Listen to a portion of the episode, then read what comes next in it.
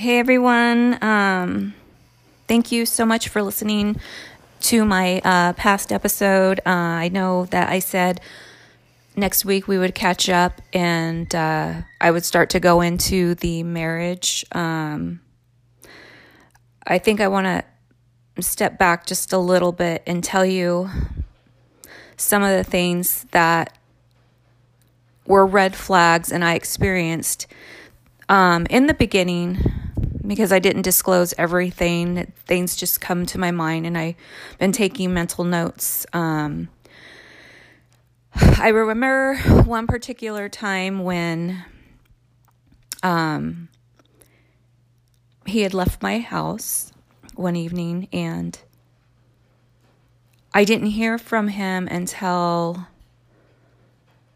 like later on the next day in the afternoon, which was a little odd because usually we would connect in the morning, but um, it ended up his car had gotten towed and he was dealing with that and he tried to hide it from me.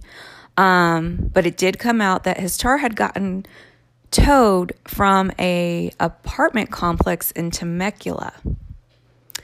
So I'm thinking, why were you in Temecula last night after you left my house? He lived in Redlands. Um, so it goes on to show that uh, these narcissists will also have their little group of people who will lie for them. Um, and this is what happened. So he told me that he went to his best friend, um, his girlfriend's house because his best friend and his best friend's girlfriend were having an argument and he reached out to him. So he went down there to try to be the mediator. Um, so it sounded really, it sounded really odd to me. So I had questions. I said, you know, why would they call you at 10 o'clock at night to go out there, all the way from Redlands to go out there and be a mediator to their argument try to help them get through this argument. Um, and he said, Look, if you don't believe me, um, you can call my best friend. And I said, Well, you know, your best friend would lie for you.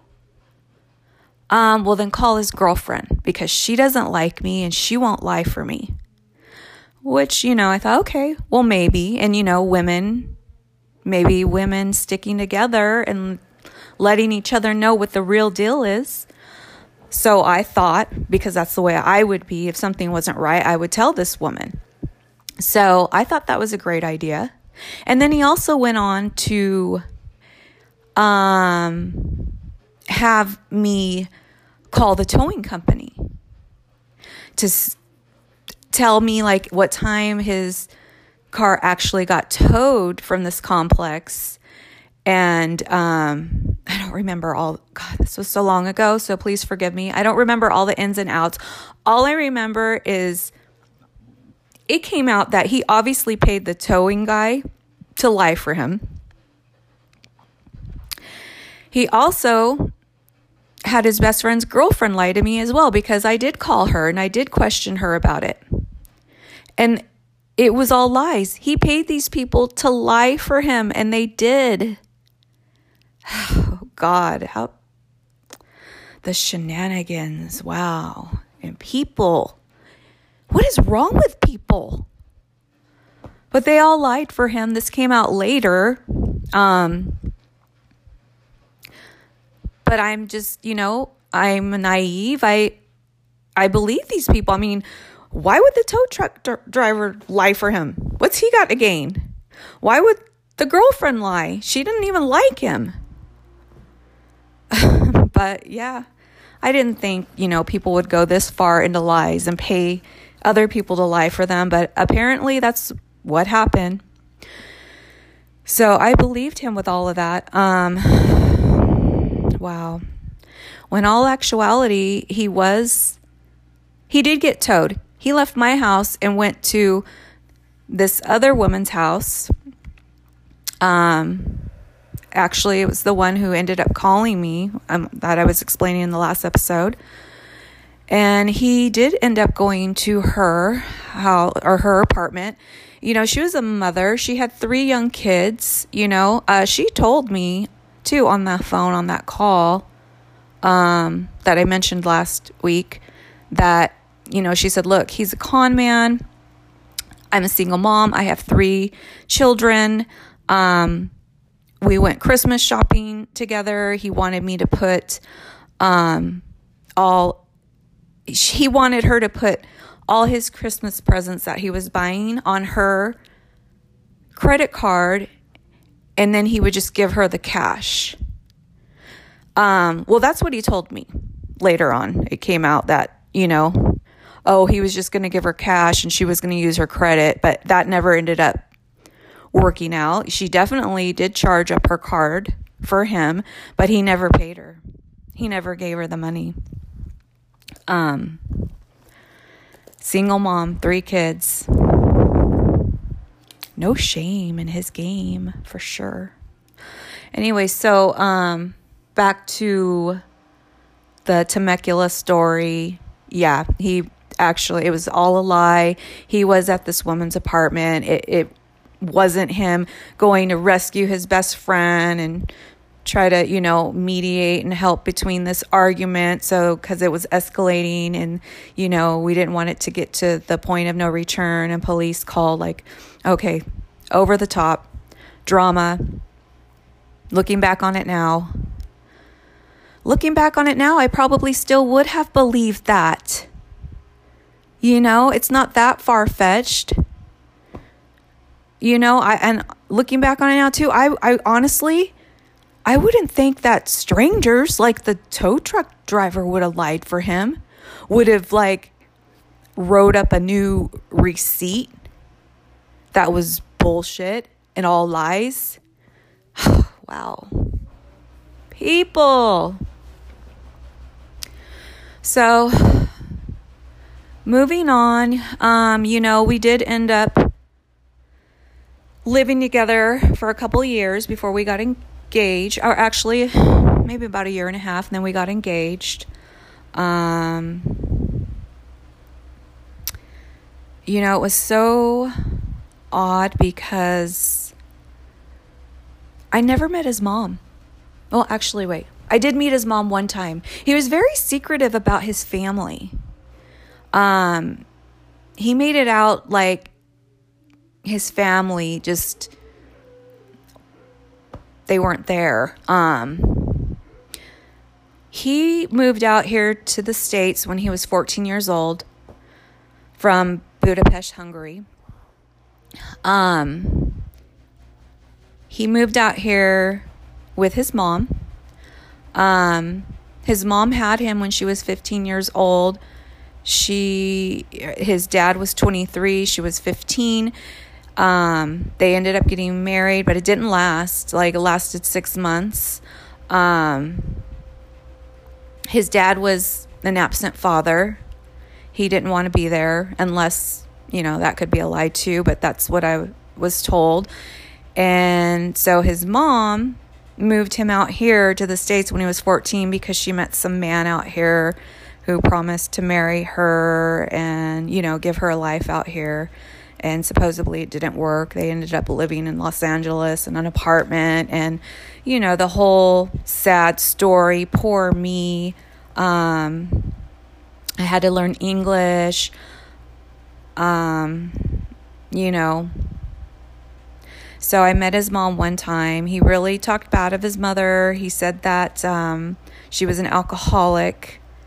Um, and that she worked in a restaurant and uh, she worked late nights, so he would have to cook for himself and cook dinner and and as soon as he could he moved out from her when he was like 16 he said 16 or 17 um and then he went in to tell me about his life and that he at 17 years old was dating this girl, I forgot her name. I want to say Lisa.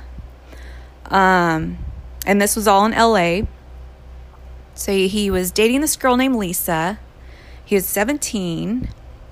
He said that her mother's boyfriend was involved in some mafia stuff. Um, I want to say like I- Iranian mafia.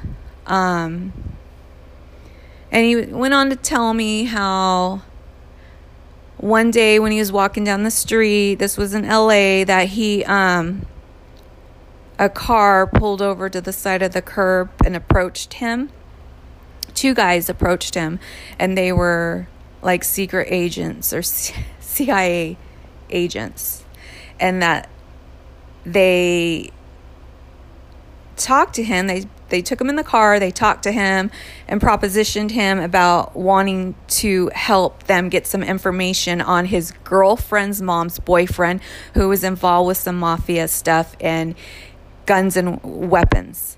Something about guns and weapons and transport, and they had this full on investigation on this guy, and they needed someone on the inside, and they thought he would be good because he was just the boyfriend, and you know, my ex narc just living in fantasy land in movie land just thought it was amazing and this was awesome. So he's like, sign me up.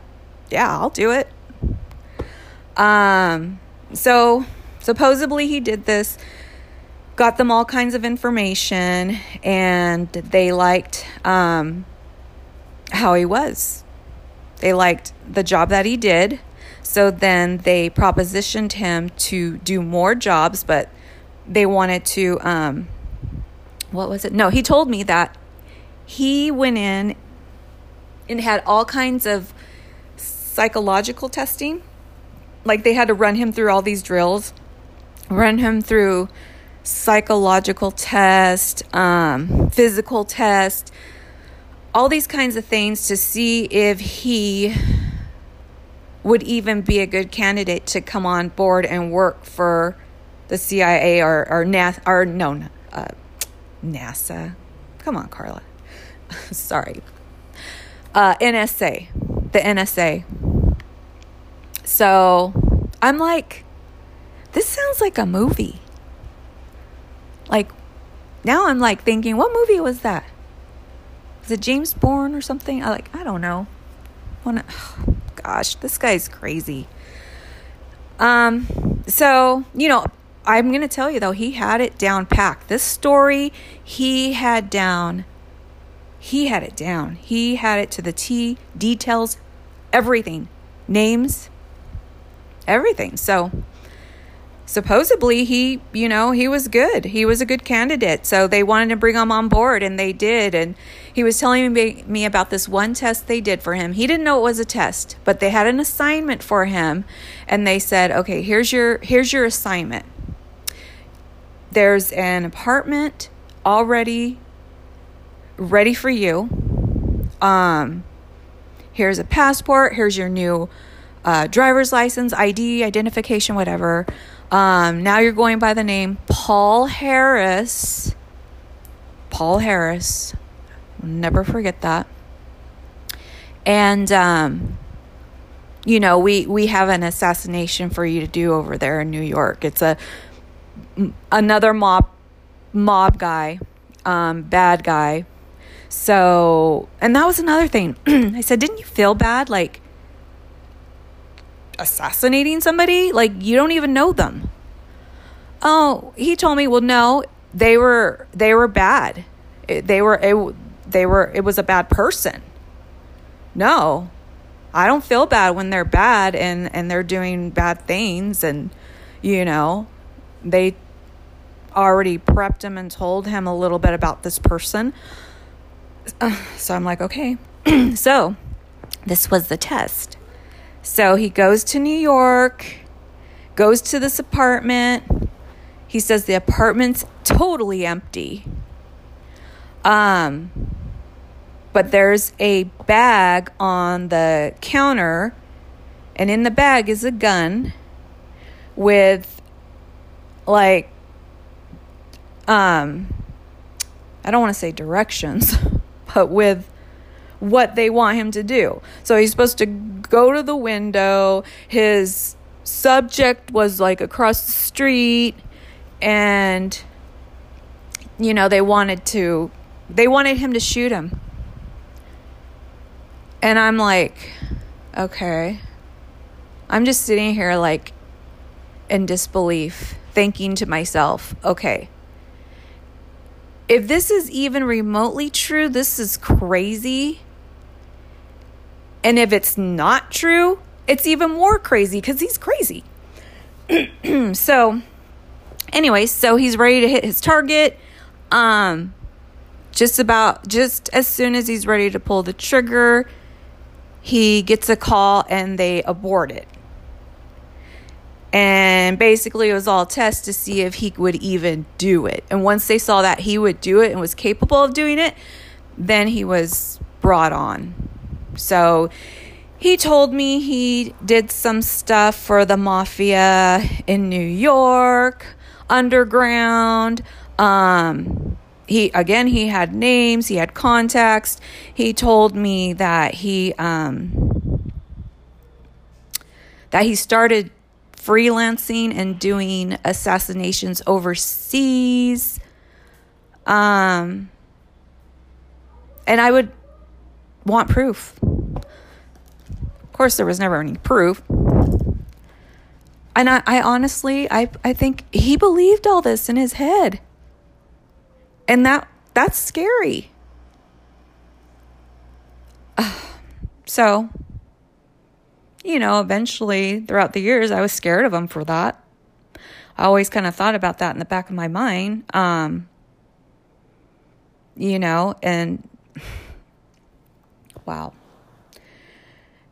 To talk about this and hear it come out of my mouth, I'm just like, wow. Hello. What was I thinking? Um, I was thinking I was scared. Um, so yeah, you know, when stuff happened and he told me these stories, I was just like, I would ask, I would re ask him about these stories later on, and they were always the same you know, not much different. But, you know, that's that's one of his that was one of his stories. So, you know, I mean, yes, we did get married. Um, things were going really well for the first three years of our marriage. You know, I got pregnant about a year after we got married with our son. Um, and uh, it was amazing. I mean, I loved being a mother, I loved being pregnant. I loved feeling my baby move in my tummy. I would sing to him. It was just, it was awesome. And I really wanted to do it again. But after more things surfaced and then immigration got involved with some stuff, um, I just I was I didn't want to have another child with this person. Um you know that show I know you guys know that show or some of you some of you women out there who are like me and we like to watch Snapped and who the blank did I marry and like sleeping with the enemy that like that's totally my life or was my life but not the snap part cuz I'm not crazy like that. but on the other hand, he was. But no, it's like mine was more like who the blank did I marry? Um so after, you know, after our son was born, um it was awesome. You know, I things were going really really well. And when my son was about 18 months old, he had to travel and go back to Europe because uh, his uncle had passed away. So my son and I, we stayed here. You know, I, he was just so young, and I didn't want to go on that long of a flight, especially with my child being so young. Um, and I really didn't care to fly at that time. So he went, he was gone for about a week. Um, and then when he came back, or yeah, when he came back and was going through customs um, and immigration and everything, they when they ran him and looked at his passport, port, they pulled him aside and they told him, Your passport actually has expired. You need to renew it. and you also, you know, you you're subject to deportation. And he was like, What? And they pulled him over, they pulled him aside for a few hours um, but they ended up letting him go and gave him a letter uh, that he was going to have to report to the LA federal court for immigration and talk with the judge. And uh, yeah, that he was subject for removal. So when he came home and started telling me this, I said, no, no, it, it's going to be fine. You're married to an American citizen. Um, you know, we have a child. We're solid. You know, this isn't going to happen. But he was pretty nervous about it. And now I know why, and I'll tell you guys why, but he was very nervous about it. I wasn't. I was pretty confident that was going to be okay because we were married. I'm an American citizen. We have a child. You know, I, I, didn't see how it was possible that they could just remove him. Well, I know why because he had a felony on his record for something he did back in 1991 that was pretty bad. And he ended up doing four years in New York prison. Um, I had no idea just how bad the severity of this case was, and it was a felony. And uh, we'll get into that. We will get into that because now that I know the severity of what it was, now I know why he was so concerned. He was going to get deported, regardless of what happened between him and I at the end and him assaulting me and him getting deported. That It wasn't me. It wasn't me that got him deported. It was that he already had a prior felony and then he went and did another one. So technically, immigration told me later on after the fact that he should have been deported a long time ago, like back in 1991, 92, but he fell through the cracks. Our amazing justice system, he fell through the cracks but if he would have been deported back then, I would have never crossed paths with him. He would have never came into my life. We would have never crossed paths. I would have never had this happen had he been deported back when he should have been. Now, I think I'm getting too long in this episode. I, I don't know how long this is going. Um, but we will get into that whole case, what he did in New York that made him do four years in prison. And then he got out and he was on parole, but he. when you're on parole, you can't leave the state that you're in. You have to stay there. You have to be in contact with your parole officer. But this guy who thinks he's above the law did leave the country, went to back to Europe, then went to Australia. I this yeah, there's a lot. There's a lot and I will get into what he actually did in New York what he really did in New York because he didn't tell me the truth. Shocker. Um, so we'll go all into that. I, I'm going to tell you guys everything. And uh, I also want to get into the definition of an actual narcissist. I've been doing a lot of research over the last five years. Um, more so now that I'm not so much in survival mode anymore. And uh, now I can really focus on healing and processing and sharing and hopefully helping someone else. Um, that's my goal here. And of course, I do have some selfish motives, which is my goal is to heal more too and to really just have clarity over what happened because I was in such a fog and such a whirlwind for so long. Um, you know, I I did post online the definition of gaslighting, um, gray rocking, the gray rock method on how to um, ignore a narcissist. Uh, because these people, you can't really do anything to hurt them because they're just so emotionally detached. They have, they lack empathy, they lack compassion they they are the ones who are incapable of love. He used to tell me that all the time that you are incapable of loving me the way I need to be loved. When all actuality, he was just deflecting and telling me what he was because he ultimately was incapable of loving me the way I needed to be loved.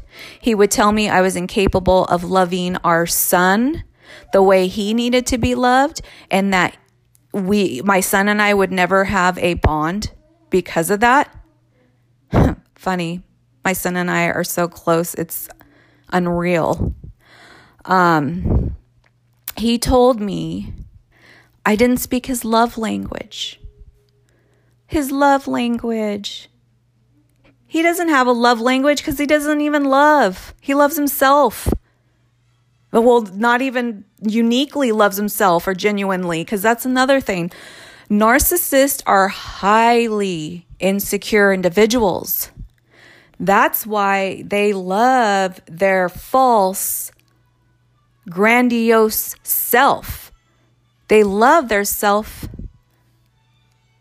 as a fake. They love the facade because that's what they really want to be. That is the ideal person that they really want to be, but ultimately they're not. So they make this up in their head and they just go with it because they think that they are validating themselves and they're going to get validation from others thinking like wow you're cool wow you did all that you're amazing oh my gosh you know it just it they people play in to their narcissistic game and their trap and just feed the ego and feed the fuel. So they're extremely insecure. Um, narcissists never look within. They don't question their actions or behaviors at all. And they're definitely not interested in your feelings. So, you know, it's all about them. So they don't even really love themselves. Like I said in my last post, uh, last episode, they they have a hole that can never be filled. They're just walking around, just these empty shells. And it's actually kind of sad. I'm actually empathetic. I'm a very, I'm an empath for sure. So I take on people's emotions. And narcissists love that. They love that type of personality um, trait because it's easier for them to manipulate you and emotionally manipulate you. So I feel sorry for my ex. I feel sorry for him because he's walking around this earth, just roaming the earth, continuing his pattern, continuing his cycles. There's there's no genuine genuinity to him. There's no real love, there's no real bonded relationships. Nothing's real. They're living in this fantasy, in this facade, and they just switch one mask to the other for each person. Like one woman, he'll have a different mask on what he thinks this is going to attract this woman to another one. The other mask comes on. It's, it's a constant shifting of masks there's no real life there. It's like an empty vessel. It's like a wasted life, a wasted body. It's like a waste of oxygen on our earth. They're just taking up space and oxygen. And they're not real. It's I feel sorry for him. Honestly now, you know, I have forgiven all the crap he has put me through and my family and our son because that's the right thing to do. I forgive him and I feel sorry for him and I pray for him. I pray for the Lord to soften his heart and humble him and help him to see that he is he's walking on the dark side. He clearly clearly needs the Lord, but he's too arrogant to even think about that. He's too arrogant. He's an atheist. You know, he doesn't want to believe in anything higher than himself. He only has himself to answer to. But um, yeah, I just wanted to kind of. I'm looking at my notes. I just kind of wanted to go over, you know, some of the signs of narcissist abuse, you know, um, because there it's like I said, it's a very different form of abuse. It's not your typical physical abuse. Um, it's very psychological. Narcissists are very, extremely psychologically abusive. Uh, they abuse their victims uh, through verbal abuse, name calling, stonewalling, gaslighting, per, pervasive lying, which was a big one. I, you know, he was that was his jack of trade was lying. When his mouth was moving, he was lying. Um, it very they're very emotionally manipulative. They project big time projection onto you, which actually is what they're doing. They tell you the things that you are incapable of, where you're lacking, but it's really them. Um, they will abuse you through isolation. They will slander you.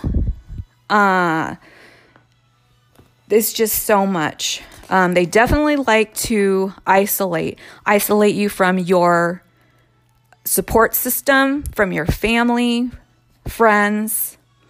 Um, and, you know, they're just, they're not authentic.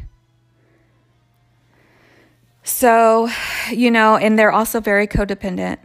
Narcissists are highly codependent and they need constant validation and affirmation in order to feel that they're in control um, or that they're just oh, bigger than. Like, they just, it's so hard to explain sometimes. It's just, they love the support that they're getting from their little play alongs. You have to remember everyone in their circle is just a puppet and they're the mastermind and they like to play this game. You don't know it's a game, but it's a game and you're keeping, you know, we're keeping it going for them. They love this validation. They love the grandiose. They they love to be put on a pedestal. I remember my ex would hate it if he walked into a room and no one looked at him. Um he just spewed arrogance. Even the immigration officers who ended up escorting him back to Hungary said he was one of the most arrogant men they have ever met and encountered, that it was just disgusting. And so did uh, the detectives, the investigators here uh, that arrested him after the assault on me. They said, wow, he was so arrogant. So, so arrogant. Um, my DA even said, total narcissist. Um, but like I said, we're going to get into what he actually did in New York. And then we're going to go into the immigration and how everything really started spiraling after he was uh, subject to be deported. And that took years because here I am, a young, you know, a new mom, a year and a half old child and worried that my husband's going to get deported And it's like, that can't happen. And I'm not going to go to Europe.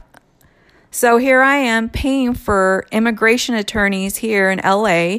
You know, I, I talk to my attorneys here that I do business with. And so, you know, they're so nice. You know, they helped me out. They referred me to a really good immigration attorney in LA. And, you know, here I am forking out money to try to keep my husband here when in all actuality, I should have been like, bye, go, go. You know, but that's before I really knew the ugly. So keep that in mind. Um, so yeah, we sat on this for a few years and it just ended up eroding the relationship and really, and really the mask started coming off and I started seeing him for what he really was. Um, so we're going to get all into that next week. I'm sorry. I'm sorry everyone. I just ramble on. I start going off subjects. It's it's just so much so much that I went through, so much bottled up inside, so much in my journals. And when I start talking to you guys and sharing stuff, I just, it all just swirls around in my head and I just go from one thing to the other because it was just so much. So please forgive me for that. You know, give me grace. but um, yeah, you guys have a great day, an awesome day. And we'll get into this next week. Uh, wishing you all peace and blessings. And thank you again for listening. And we will catch up next week. Love you guys.